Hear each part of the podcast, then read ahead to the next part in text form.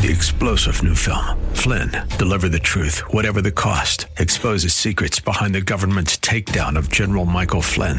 Flynn knew what the intel world had been up to. He ordered the first audit of the use of contractors. This set off alarm bells. He told the truth. He was the most dangerous person for Donald Trump to hire. They had to get rid of Flynn.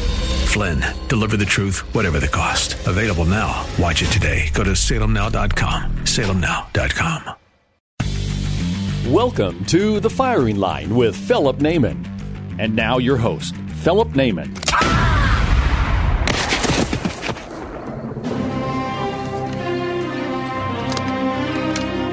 Good.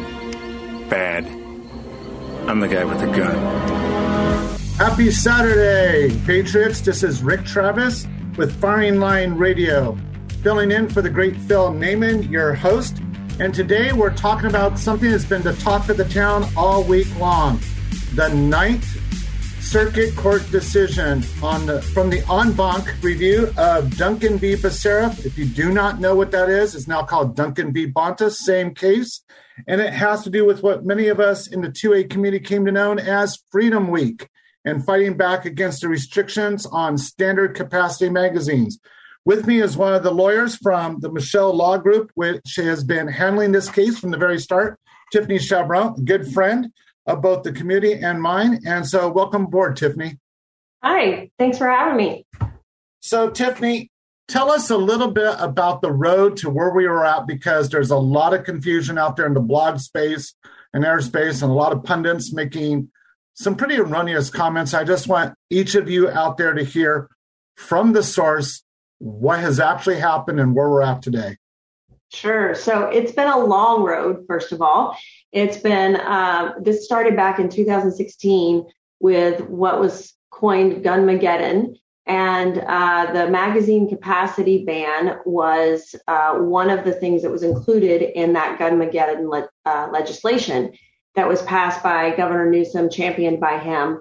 Um, a lot of us fought, fought against that back in 2016. And when it was officially passed, uh, this lawsuit came out of it. Duncan v. Becerra is what it started out as. And basically, the law says, for those that don't know, that you cannot possess, transfer, uh, purchase, import uh, magazines that hold more than 10 rounds. And we all know that this is a very common magazine. It's actually sold with several different firearms across the country. And so um, we brought a challenge. The California Rifle and Pistol Association, um, Virginia Duncan is the lead plaintiff in that case, and brought a challenge against it. And uh, basically worked all the way up from the lower courts, the um, circuit court with Judge Benitez, who gave us a great ruling um, in San Diego and went up to the Ninth Circuit. The state appealed it to the Ninth Circuit. We had another good ruling from a three judge panel in the Ninth Circuit. And then um, the state kind of panicked a little bit because we were getting good constitutionally sound rulings. And so they asked for an en banc uh, review of the case, which has 11 justices that uh, review the case. And so um, we've been waiting for that opinion to come down from the en banc court, and it came down this week. Um, and it was not favorable to gun owners. They basically overturned both of the of the other opinions from the other courts, from the lower court and from the Ninth Circuit three panel court. So I want to I want to take this back. So when Judge Benitez gave the very favorable ruling saying that what the state was attempting to do was unconstitutional, he also uh, opened up what was known as Freedom Week. And I've noticed recently, being at some gun shows and even over the past couple of days, that we've had a lot of people go, okay, I've heard Freedom Week. What was that? In a nutshell, from a legal point of view, can you explain what Freedom Week is? Because I know a lot of people know, oh, we got to buy magazines of all sorts and sizes, but not legally what it meant. And, you know, I'm just amazed at the attention to detail. And I think you can put in better words than I can Tiffany, that Judge Benitez had for all law-abiding citizens in that ruling, in his motion. Yes. Yeah, and and boy, did Californians buy their magazines during Freedom Week. We um, we bought more magazines than there were stock. I mean, people were running out of stock all across the country because they were trying to fulfill those orders. So people were buying when they could, you know, get it while the getting's good, right? And so basically what it means is um, Judge Benitez ruled in favor of the plaintiffs, in favor of gun owners, and said that you do have the right to uh, possess and purchase these commonly owned uh, magazine types, which hold more than 10 rounds. And when he made that ruling, he um, there was a gap of time between when the ruling was in effect and when the uh, state filed their appeal, and that gap of time is was called Freedom Week. Um, that was when uh, citizens could go buy these magazines and have them in their possession. And so once the state appealed, the process of being able to buy anymore or transfer anymore ended until the appeal uh, process was gone through totally.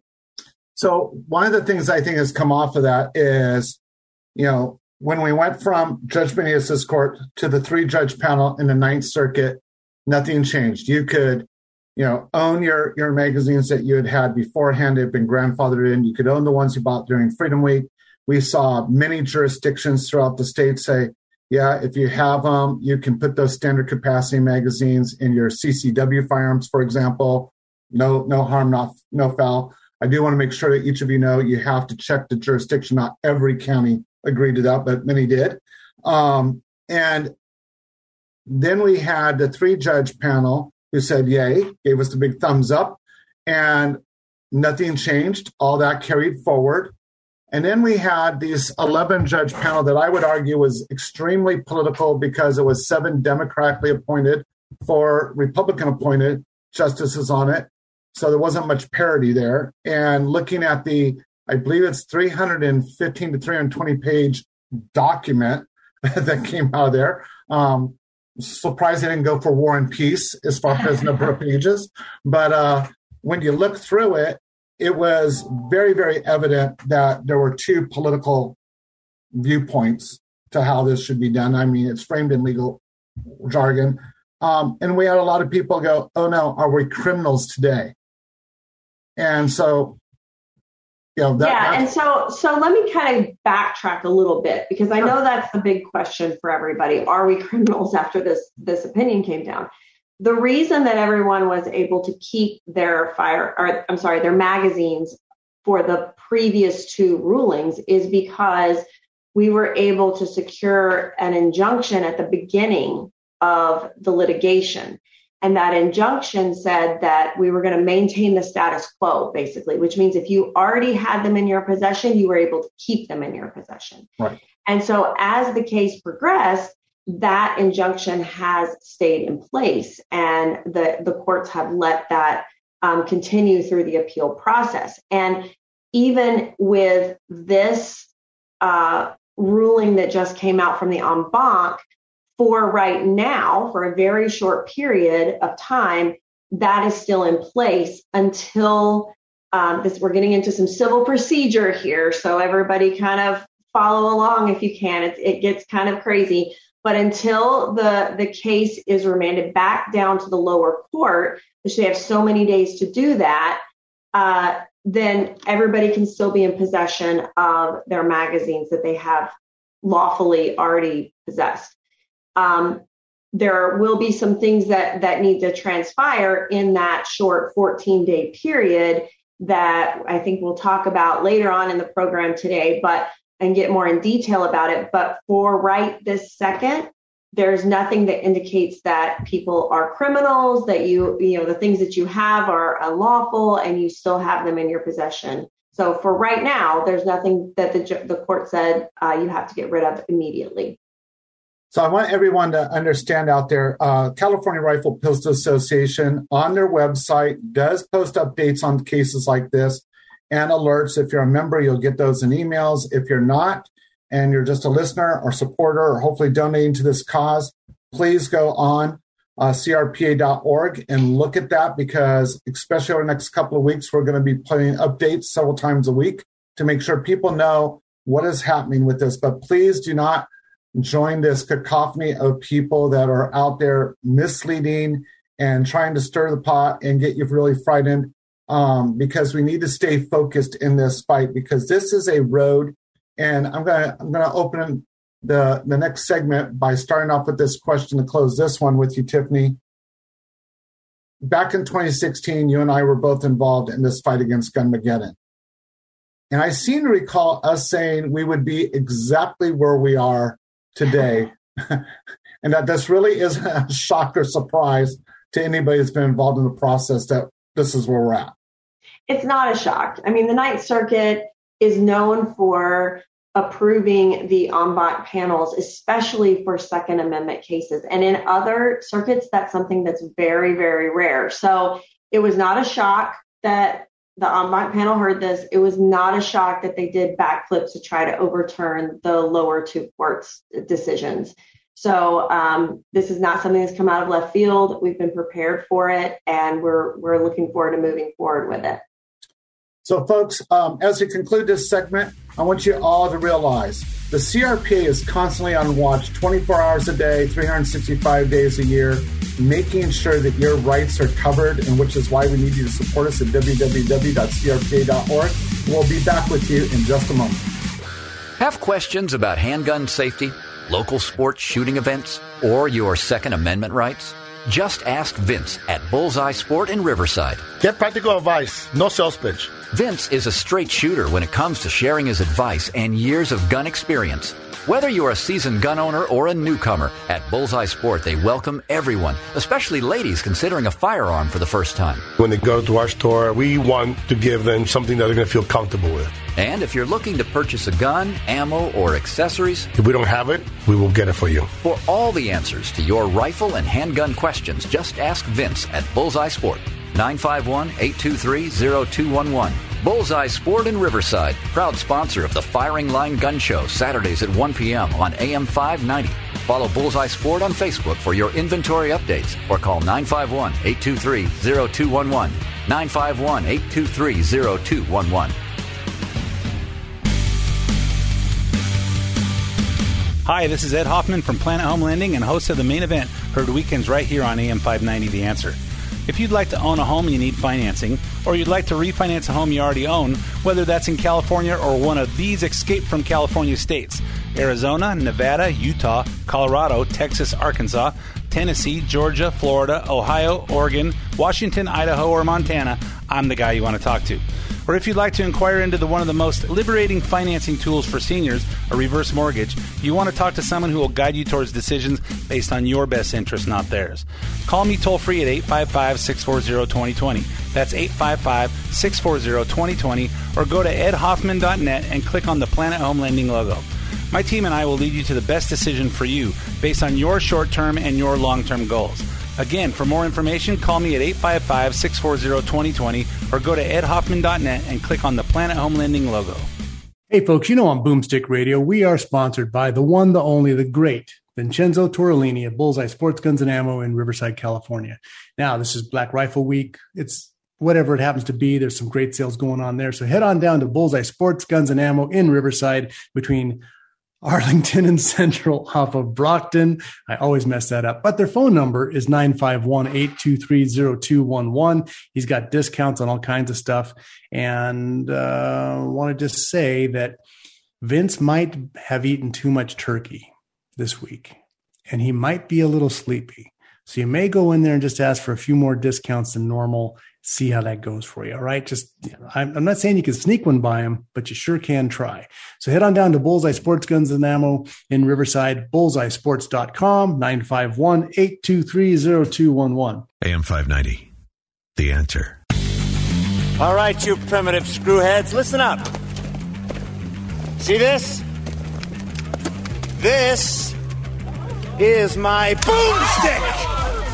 Welcome back to Firing Line Radio. This is Rick Travis, Director of Development for the California Rifle Pistol Association, filling in for the great Phil Naiman, who is out and about defending your rights. And with me today is Tiffany Cheuvront from Michel and Associates, part of the legal team that is pushing the Duncan v. Bonta now case up through to the Supreme Court. And we're going to be talking about that. Um, in just a couple of, of seconds. So, one of the things that uh, I really want to get to, Tiffany, is we're now finished with the Ninth Circuit. There were two paths to go. We could have just kicked back and said, okay, we were wrong, you were right, which we're never going to do.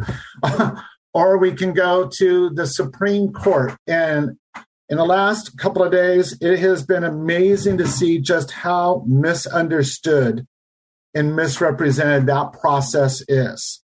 And um, I would just want to say to each of you out there realize that the attorneys that in general are at the Supreme Court, it's very rare to see the attorney that started the case back in the very lowest of courts be the one that speaks to these justices. And I remember uh, a few Second Amendment cases ago, getting up in the early morning hours to watch the Supreme Court. Um, and I think there was a group of us, Tiffany, I know you were watching it, some people from the, your offices was back there. And it was interesting to see the interplay between the, the justices and the attorneys because they actually know each other because these That's attorneys right. are there all the time. And so I think there's this Hollywood esque idea within the community of, oh, that young country lawyer has made it all the way to the Supreme Court. Nope, that's not what really happens. And so if you could kind of help unpack that so each of these, our listeners could understand exactly what that looks like. Sure. Well, they, in the legal community, they call the Supreme Court the show. It's what every attorney wants to get to right? But very, very few get there. And it's exactly because of what you said. There is a group of attorneys who have argued before the Supreme Court for a very long time. They're very experienced. It takes knowing the justices, it takes understanding procedure extremely well. And unless you do that for a living, you don't want to probably be the one that that argues those cases. You have to understand what those justices are asking and get to the point of it. And so um, it, it is something that, like I said, every attorney wants to get there, but it's a very long and detailed process. And so as soon as this uh, ruling came down, everybody started saying Supreme Court, Supreme Court. And of course, we want to appeal it to the Supreme Court. That's obviously the plan. I think everybody knows that but um, what does that process look like? And I think a lot of listeners probably expect to hear about these cases sooner. They get kind of frustrated because they're like, well, what's happening with this um, case, this magazine case? It seems like it's been around forever. Well, it, a lot of cases do hang around forever, and it has to do with the procedure of the courts and how many days you have in between certain things that have to happen. So it is a very long process. And right now, what we have to do is we have to um, try to keep in place this injunction, which allows everybody to uh, hold on to their legally possessed magazines. Um, at least they, they're legally possessed before this ruling came down. And so that's the first step is to try to um, you know, get everything on file within the time limits that we need to to make sure that that is secured while we appeal to the Supreme Court. And then you start writing your briefs for the Supreme Court, and that takes a lot of time and energy and people and money. Um, just to be upfront about it, that's just the way it is. It's very expensive to take a case to the Supreme Court, even the the first part of it, where you're just um, asking and petitioning for what they call certiorari. Um, and yeah, so I want that, to interrupt you for a second sure. Yeah, I made this comment to a reporter earlier in the week, and they were blown away by it. But um, I remember talking to your boss, Chuck Michel, one time, and he he casually said, "Oh yeah, so it costs this much money just for the copies that go to all the clerks and the justices and everything." and that copying bill was like six digits. I was like, what? I mean, you can produce lots of books for less than six digits. and I was like, wow. And I think it people, is, it is, that's why it's called the show, right? I mean, yeah. it is a big deal to go to the Supreme Court and they only accept a certain number of cases every session.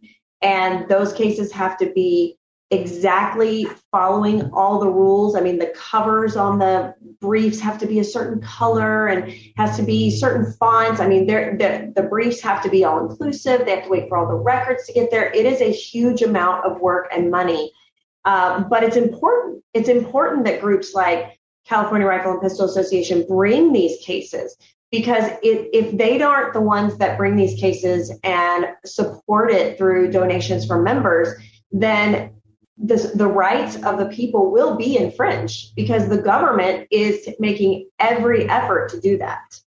And that's something I wanted to bring up too. You you made a, a comment that was priceless. I don't want anyone to miss this when you said, "Hey, there is a procedure and there's a calendar and there's you know this time." And I know a lot of times people look at us. I get this when I'm publicly speaking and going, "Why why are you guys so slow?"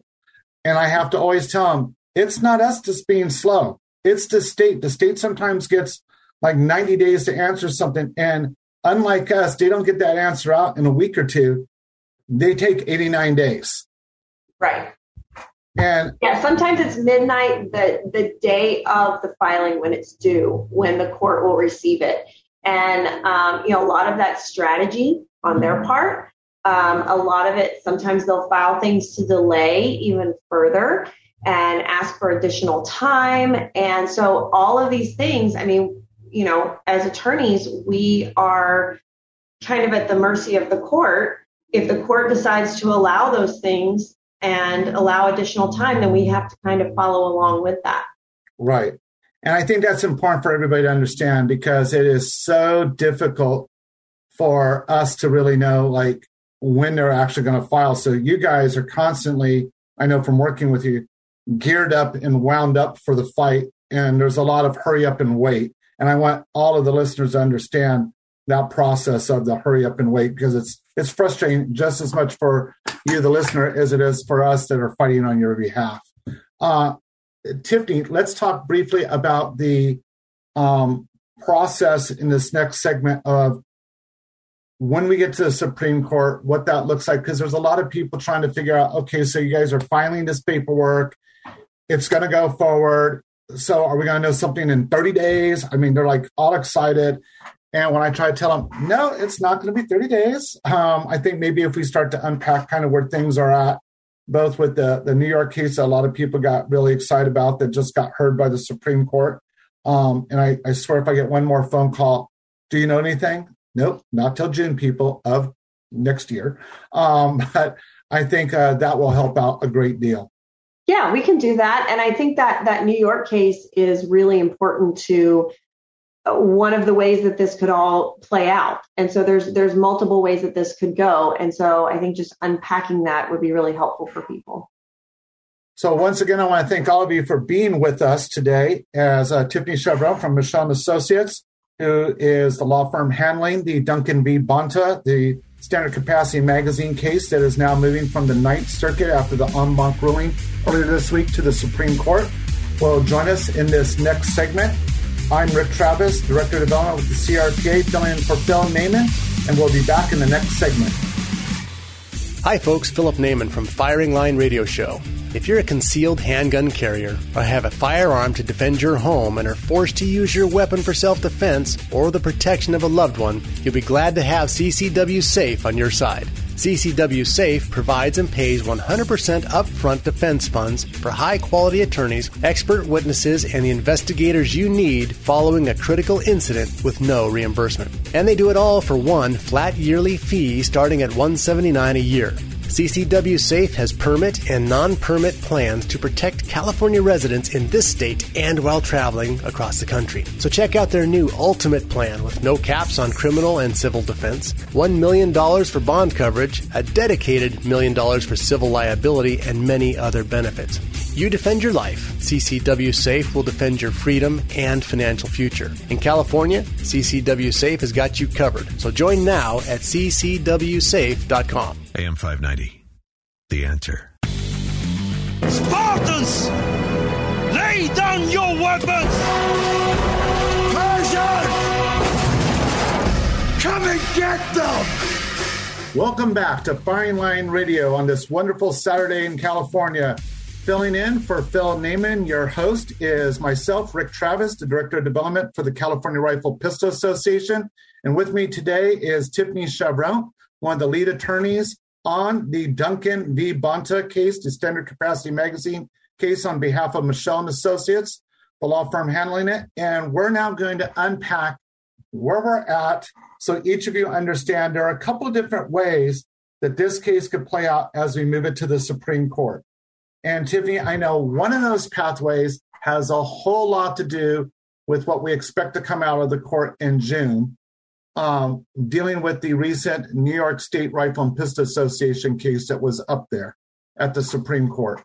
Yes. So the New York State Rifle and Pistol Association case is uh, one that it actually could they could actually have an opinion before June, but we're kind of guessing around June because that's typically when they come out come out with their opinions.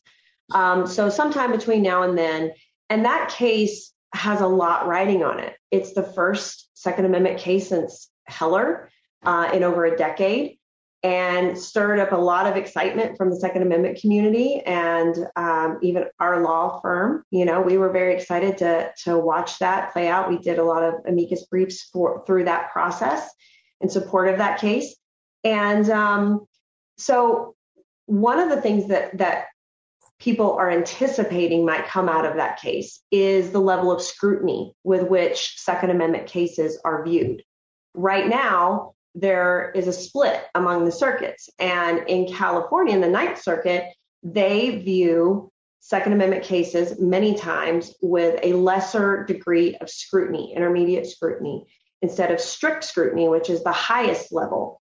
And to put that in perspective, most constitutional rights are based on strict scrutiny, uh, meaning that the government has to have a compelling, compelling government interest in order to affect your rights in some way. When they lessen that level of scrutiny, it means that the government has a little more leeway to infringe on your upon your constitutional rights. And so the Ninth Circuit and some of the courts in California um, have kind of formulated this sliding scale where they decide whether or not um, a Second Amendment case deserves this higher level or this lower level of scrutiny. So the New York State Rifle and Pistol Association case that was just heard at the Supreme Court level, um, there's a lot of talk about whether or not the Supreme Court is going to come down with a ruling on whether or not Second Amendment cases deserve that higher level of scrutiny. And if that does happen, then that will affect cases like we see here with Duncan that are moving through the process as well. It may be a possi- maybe a possibility that uh, you know, we file everything with the Supreme Court. Supreme Court comes down with New York State Rifle and Pistol Association order that states that everything has to be viewed under this higher level of scrutiny. And they take our case, the Duncan case, and send it back um, to the lower courts for, for review under that different level of scrutiny, uh, which would be great, right? I mean, that would be wonderful. Um, the other way that it could go through the Supreme Court is we go through the more traditional pathway where we submit everything, ask for them to um, grant us uh, certiorari or grant us review, and uh, then we wait uh, and see if they actually grant that to us. I do want to say something. All of us in our career fields, no matter what we do, um, blue collar, white collar, it doesn't matter. We have a, a certain set of words. And I noticed yesterday an argument that took place online and it was because one person said no, it's called cert. The other one's like no. And isn't cert just like your guys is like slang for, and I always say it wrong. exactly. It's it's the shortened version of certiorari. So it's just cert. So they can grant cert if they if any of the listeners hear that, it's the same exact thing. Right. Okay. So moving forward, during this process of it going to the Supreme Court, um, we could not know an answer till I've heard as late as mid 23. Well, uh, if they do grant cert, I'll use the slang for everybody. If they do grant us that, then uh, that would mean that this case would potentially be in um, the session that would start in 2022, which starts in October of 2022. Now, they could hear it at any point during that session, which is several months long. And then we're right back to the same situation we are right now in New York State Rifle and Pistol Association, where we just heard the case um, over the, this past month, and we have to wait till June potentially to get an outcome. So if you get on the on the docket for the 2022 session, then it could be 2023 before anything comes up of it. Yeah, and I want to point out because there's been some pundits and people out there in blog space that are like, oh, well, we'll know something like here in just a few weeks, months. No, it's going to be a block of time, which means potentially um, I'm looking for a win in this. I think there's strong reason to believe we would have a win at the Supreme Court if they chose to hear it. And that would mean at the the end, we will have went literally about seven years mm-hmm. from start to finish. And I want to point that out for a moment to each of you because a lot of times when you sit there and say, well, the, the CRPA, and, and to be quite frank, other 2A groups that are moving very positive pro Second Amendment legislation or court documents through of, well, you guys are screwing around, it's taking too long. These court cases, when they start to finish, if they go all the way to Supreme Court, are generally speaking somewhere between six and 10 years seems to be the average to get from start to finish, which is why I always harp. I know Phil Naiman does. The way you avoid this is you keep reminding the politicians they work for you, not the other way around. Because these cases, 95% of the time, I'd argue personally about 99% of the time, start because of political shenanigans that put us in these positions. And so if you don't want to have to do what I do for a living, which is raise money for these things, or, or be bugged by people like me saying, hey, we need more money because it costs money to fight, um, you got to realize we got to stop them in the election. We have an election coming up this next year. It is vitally important that we don't accept any of the naysayers, there's negativistic attitude, that there's nothing, because one of the things I want to point out with you, Tiffany, is currently we've been at the Ninth Circuit. And this is another one of the misnomers that I'm amazed by how many people think the Ninth Circuit is synonymous with California. Yeah. it's not. I believe it, yeah, it covers a wide swath of the Western United States.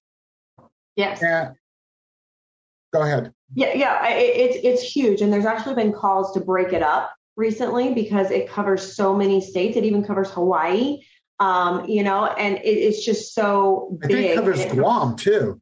Yes, yes. I mean, it's it's ridiculous, really, how many people are are affected by um, the Ninth Circuit, which is one of the most overturned circuits in the country. Um, and I, and I think there's two things that we should focus on too. It's where we are right now. It's critical that we keep the status quo, and that's the first step in all of this. Everybody gets excited about the Supreme Court, but the first step is keeping the status quo so people can keep their firearm, or I'm sorry, their magazines, and they're not considered criminals through this process.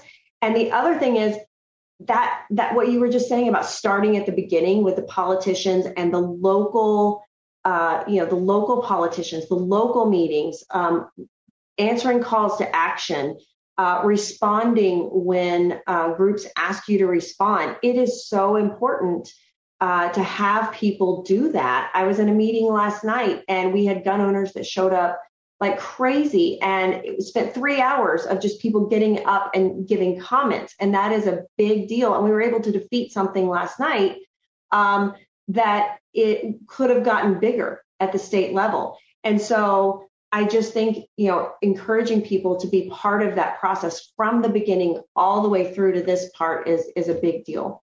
I'm glad you brought that up because uh, that is so important, and I think people miss it. That at local politics, you tend to brush it off because, oh, yeah, a group of people went to the local PTA meeting, for example, and that's what they usually label it as. It's not that. It's so much more vitally important because when those local politicians see people coming out, they change their mind.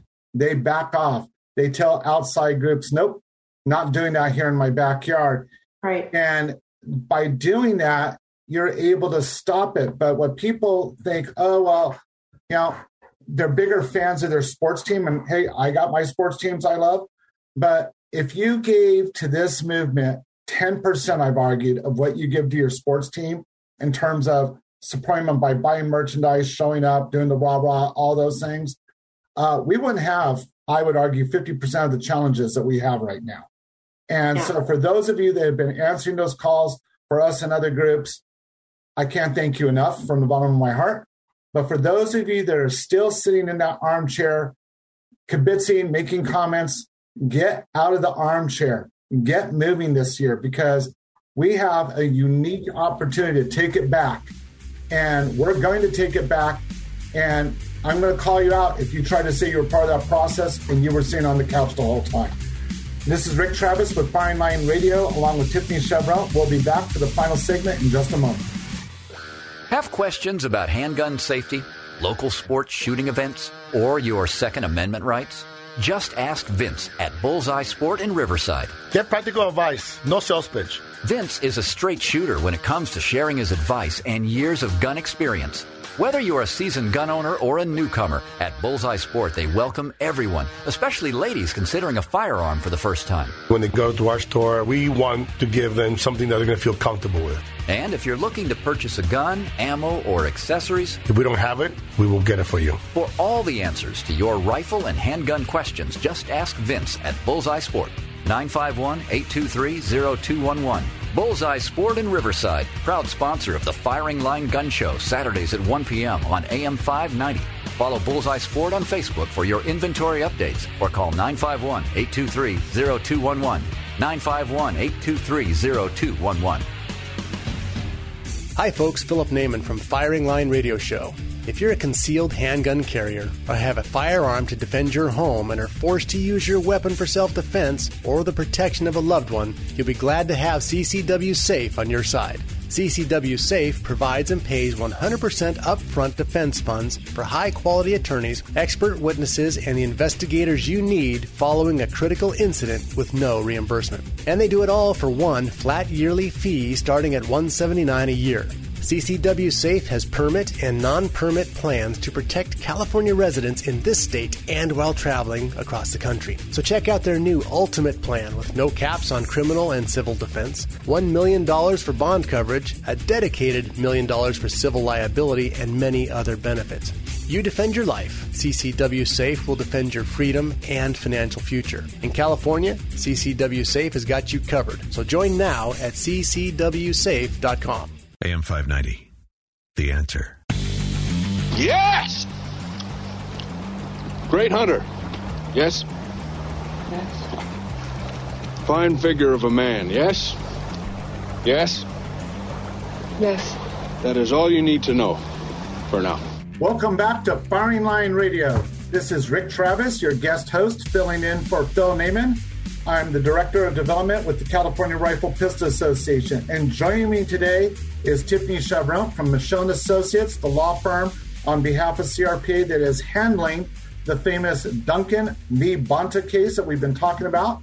And in this final segment, we are going to get into uh, the costs and uh, wrapping up kind of where we're going with this case. And so, Tiffany, I want to bring that up because, you know, it costs a lot of money when you go to the lower court. And I'm kind of intimately uh, got that knowledge because, as my title suggests, part of my job is raising money for these cases, which is why people vote. So I don't have to raise so much money for cases. I can do it for fun things like kids going to camp and stuff. But um, that's where we're at. Then when we go to the Ninth Circuit, like the price tag just exponentially explodes. And so I'm going to ask you some questions. I know for you, you're going to be like, seriously, you know the answers, but just so each of the listeners know this. Um, so try not to just give me, yeah, nope. Um, Okay. so, you know, as a lot of the people are sitting at home here on Saturday or out the range or wherever they're at listening, um, Tiffany, does it not cost a ton of money to go from the lower court to the Ninth Circuit? Absolutely. It is one of those things that, uh, if anybody's ever been involved in litigation, you know how expensive just general litigation is. It can cost hundreds of thousands of dollars by the time the process is over. Uh, and when you take it to that next level, to the Supreme Court level, it involves so many attorneys and so many law clerks and hours upon hours of writing and preparing briefs and it the the the amount of money and time that it takes to make an effective argument before a court like that is just a tremendous amount. We're, you know, more than more than hundreds of thousands, probably more into the millions at that point, uh, easily, uh, depending on on what all is required. And, and I want to bring this home to all of you out there because you know she's just talking about the costs on our side of the equation. On the state side, the state seems to have the attitude, and correct me if I'm wrong, Tiffany, of like, well, this doesn't cost us anything because it doesn't cost the state, but it does cost somebody in the state, which would be the, taxpayer. taxpayers. That's right. You're all paying for the state to fight against your rights. Uh, and when these laws are passed, the elected officials know they're going to get challenged in court. They are very aware that they are infringing on your constitutional rights, but they think, well, the state will pay for it and we'll move on to the next thing. And they try to bury you in appeals and paperwork and everything else and cost our side, the gun owners, a lot of money because they know that our cases are paid for by your individual donations and by your commitment to this. They're getting paid for out of the tax dollars that you pay, and they have these unlimited resources. You know, I think California has a surplus right now, so they're not really worried about paying for uh, court cases. I think you bring up a very good point. You, the, the person who's a gun owner, or you support constitutional rights, or you're just listening in, I want you to understand something Tiffany said because um, I don't go into the courtroom. Uh, that's her job. But I do go in and meet with politicians and go to hearings and stuff as part of my job. And I will tell you on more times than I have fingers and toes, and I have all of them. Uh, I have heard multiple politicians go, I don't care if this is wrong, I'm doing it. And, That's right. Yeah, and, and that the audacity of that I want you to realize because you all listening to this, you're their boss. So imagine at your workspace an employee saying, I don't care how much this costs the customer or you, the owner, because I'm not paying for it and I'm still going to do it. You would fire them on the spot. And instead, most of our citizens tend to go, oh, well, that didn't hurt me. Yeah, the reason you're paying more for gas, food, everything else isn't just a crisis. It's because the state is running literally outside of this case probably more than 100 felonious cases simultaneously costing all of us a gross chunk of our lives because that's, that's right. what and, it is. And, it's a representation of your life. And there's a million new gun owners in California right. over the past year. Those 1 million new gun owners, if they got engaged in this fight, could make a tremendous difference in where we go, whether it's at the local meetings and they're showing up or whether it's donating time or money to uh, you know events or or these these types of uh, cases those 1 million gun owners are totally new uh, influx of support. And i hope that they understand that their rights that they've just recently uh, been able to exercise over this past year are at stake here as well and I, I stood in gun stores during the pandemic and I heard people question, what do you mean I have to wait 10 days to get a firearm? What do you mean I have to pass this to get ammunition? So it was shocking to them then. And I hope that they are engaged enough to understand that these types of cases directly affect them. I think what people have to realize is I know there's some of you that have been advocates of the, well, there goes California, I'm going to move. Remember what Tiffany and I talked about in the last segment. Even if you move anywhere west of the Rockies, you're still in the ninth circus. Um, and so as a result, these things are going to impact you. But we have seen numerous times, we could spend a whole show on just the number of laws that Californians didn't fight that are now law in 20 or more states across the country, including places that people think are sanctuary, like Florida, Texas, Arizona, and stuff. Some of those states are starting to turn more purple than stay, you know, red. And so this fight isn't just for California; it's a national fight, folks. And you've got to stay engaged.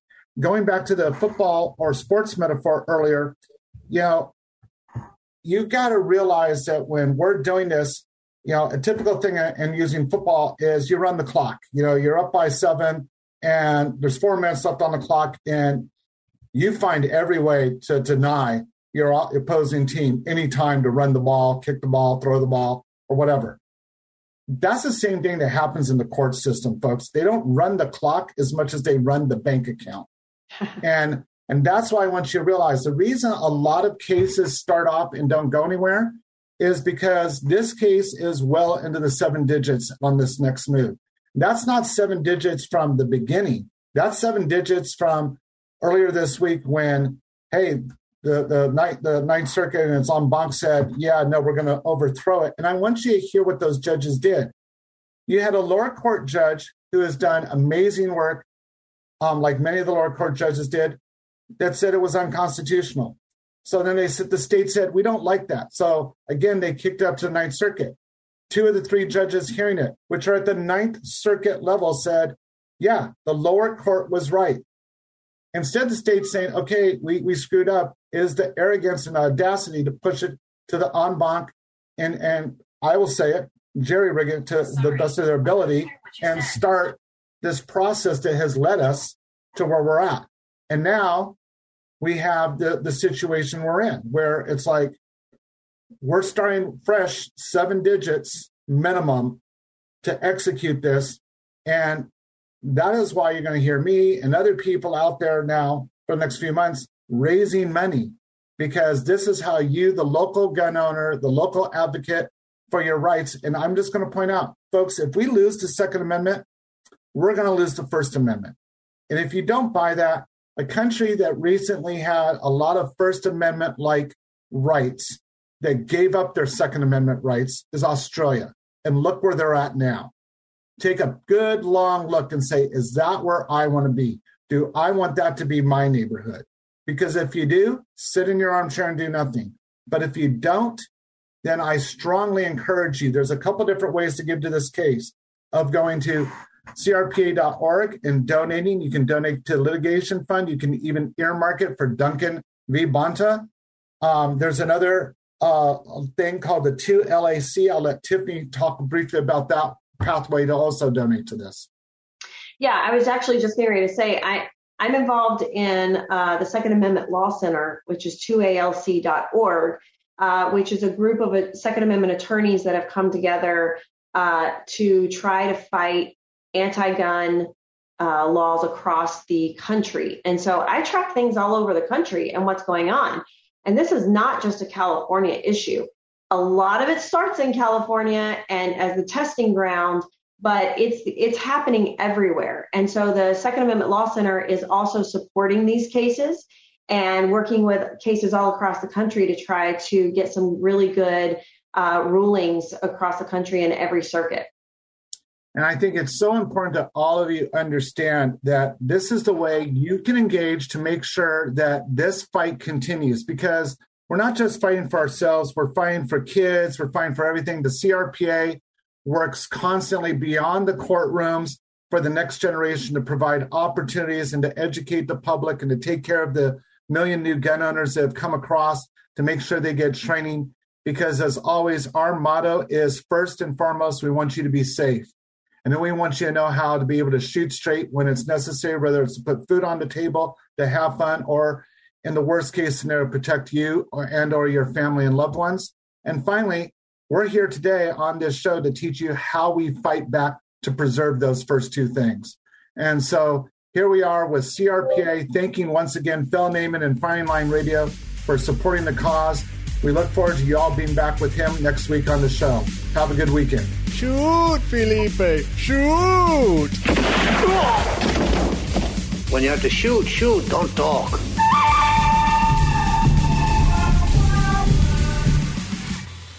I'd like to introduce you to a new sponsor to the show. Sean Gibbs of Ask Defensive Training Company. They're in Redlands, California. They also sell guns and ammo, but the most important thing that they have for you here today is their training courses. Ask, kind of an interesting name. Why would you call it that for guns and ammo? Well, ASK stands for Attitude, skills, and knowledge. And that's what they focus on at Ask Defensive Training. Sean has basic courses for a first time gun buyer. If you're not familiar with your firearm, you want to be able to use it safely, perfect place for that. He has also additional courses for defensive handgun, advanced handgun, and even learning how to shoot a firearm in low light situations. Bring your mag light. So, folks, check them out at askdefensive.com, A S K defensive.com for a schedule of classes. He's got a great store in there too. So, buy what you want, train what you want. Askdefensive.com. AM 590. The answer. Three star general Michael J. Flynn, head of the Pentagon Intelligence Agency, knew all the government's dirty secrets. He was one of the most respected generals in the military. Flynn knew what the intel world had been up to. He understood its funding. He ordered the first audit of the use of contractors. This set off alarm bells. The explosive new documentary, Flynn, Deliver the Truth, Whatever the Cost, uncovers the facts behind this scandal. Flynn told the truth. He was the most dangerous person for Donald Trump to hire. I find out the worst enemy that I'm going to face in my life is right here in America. They took my assessment and they wanted me to change it. And I was like, I'm not changing it. They had to get rid of Flynn with in depth interviews, archival footage, and never before seen personal records of the man behind the headlines. I just felt like I was drowning. Flynn, deliver the truth, whatever the cost. Available now. Watch it today. Go to salemnow.com. Salemnow.com.